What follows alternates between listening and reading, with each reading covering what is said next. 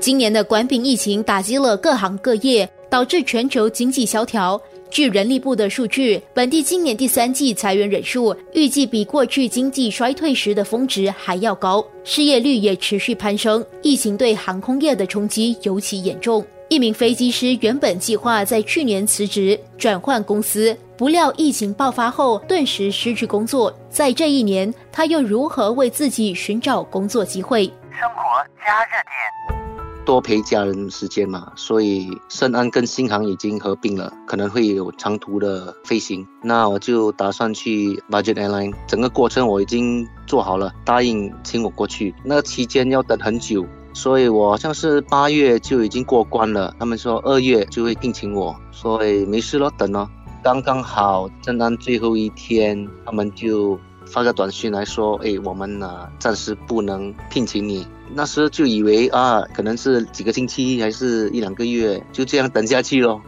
从原本转换工作到最终的失业，当了十多年飞机师的 Kenny 在不得已的情况下决定创业，做起汽车打蜡的生意。头头我还有别的打算，可以帮帮我爸爸的生意，他在柔佛有一个鸵鸟园嘛，不过没想到冠病也是影响到他的鸵鸟园，取消那个念头嘛。我妹妹也是做一个小生意，她也说也是被那个冠病影响到，觉得哎呀，不如做自己的生意试一下。然后我把全部的计划付出做出来哦，就是剩那个货车没有买而已，全部的打蜡的那些器材全部已经有了嘛。最后就是买了那个货车，三月头我就开始了。没想到原来属于业余的爱好，竟然在疫情中发展成个人事业。从飞机师转行做汽车打蜡生意，难免引起不少人的关注。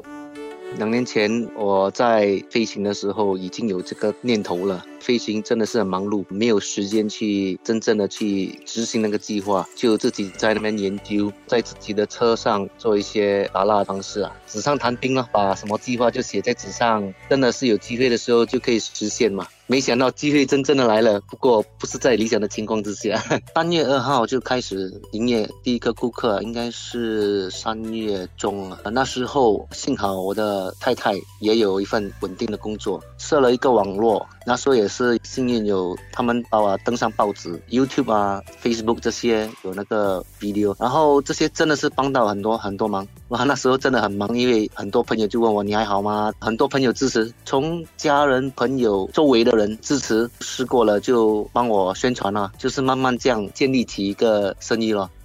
自 Kenny 开始经营上门服务的生意后，虽然发现确实有市场需求，但是在公共场所为汽车打蜡并不容易。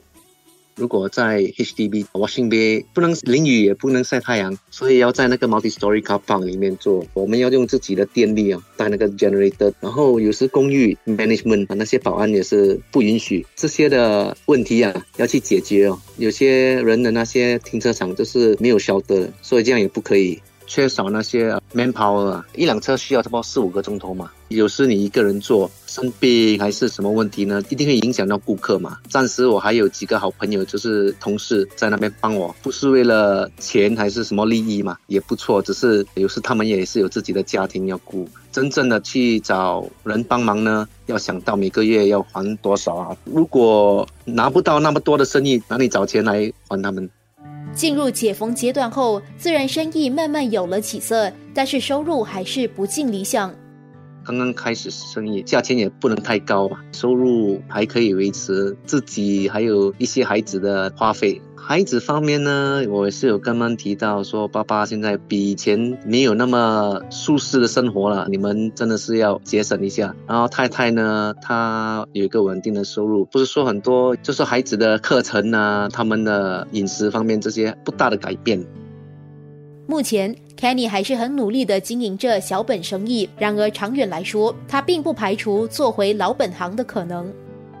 理工学毕业之后，第一份工作就是飞行了，我也不会做别的东西。跟这个打蜡车相比呢，飞行真的是一种兴趣，打蜡也是一种兴趣，不过我觉得飞行现在没有比几十年前那么好的 一, 一种生活、啊、因为飞行是整世界的嘛，所以如果这个世界有什么战争啊，还是什么病情啊，也是会影响到飞行。虽然是一个很好的事业，多多少少也要有一些做 sideline 啊，也需要做别的生意来 back up 啊。经常有去网上看还有哪一些公司，就算是外国我也有去考虑。到头来我觉得飞行还是一个很好的职业，我也是猜至少要一两年的时候，如果要在新加坡飞的话可能还要更久，因为新加坡都是国际出入国，不像越南啊，他们有自己国内的机场可以飞，所以新加坡呢就要等一段时间。